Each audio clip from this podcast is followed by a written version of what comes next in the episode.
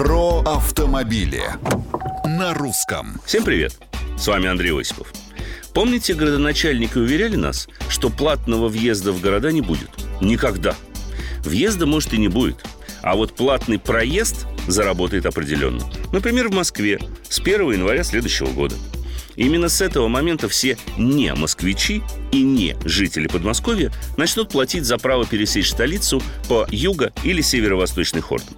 Цена проезда пока не определена, но власти уверяют, что такое решение позволит уменьшить пробки и снизить количество транзитного транспорта, въезжающего в столицу.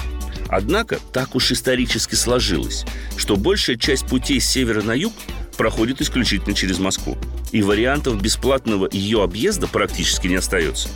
Так что про разгрузку – это большой вопрос.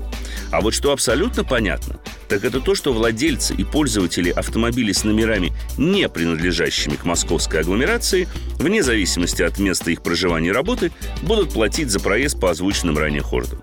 И с учетом нынешних реалий остается простой вопрос – только по хордам и только ли в Москве?